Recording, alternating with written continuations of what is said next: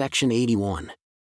A revelation given at Hiram, Ohio, August twenty-ninth, eighteen thirty-two, through Joseph Smith, Junior to John Murdock. This revelation includes a quote from the Epistle of Judas, quoting the book of First Enoch. Behold, thus says the Lord unto you, my servant John, you are called to go unto the eastern countries, from house to house, and from village to village, and from city to city, to proclaim my everlasting gospel unto the inhabitants thereof, in the midst of persecution and wickedness.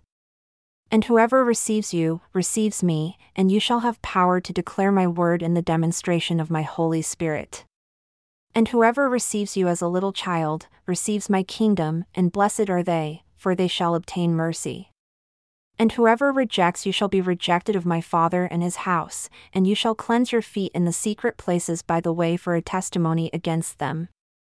And behold, and lo, I come quickly to judgment, to convince all of their ungodly deeds which they have committed against me, as it is written of me in the volume of the book of Enoch.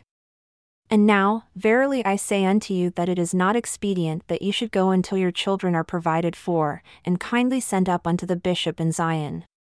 And after a few years, if you desire of me, you may go up also unto the goodly land to possess your inheritance. Otherwise, you shall continue proclaiming my gospel until you be taken. Amen.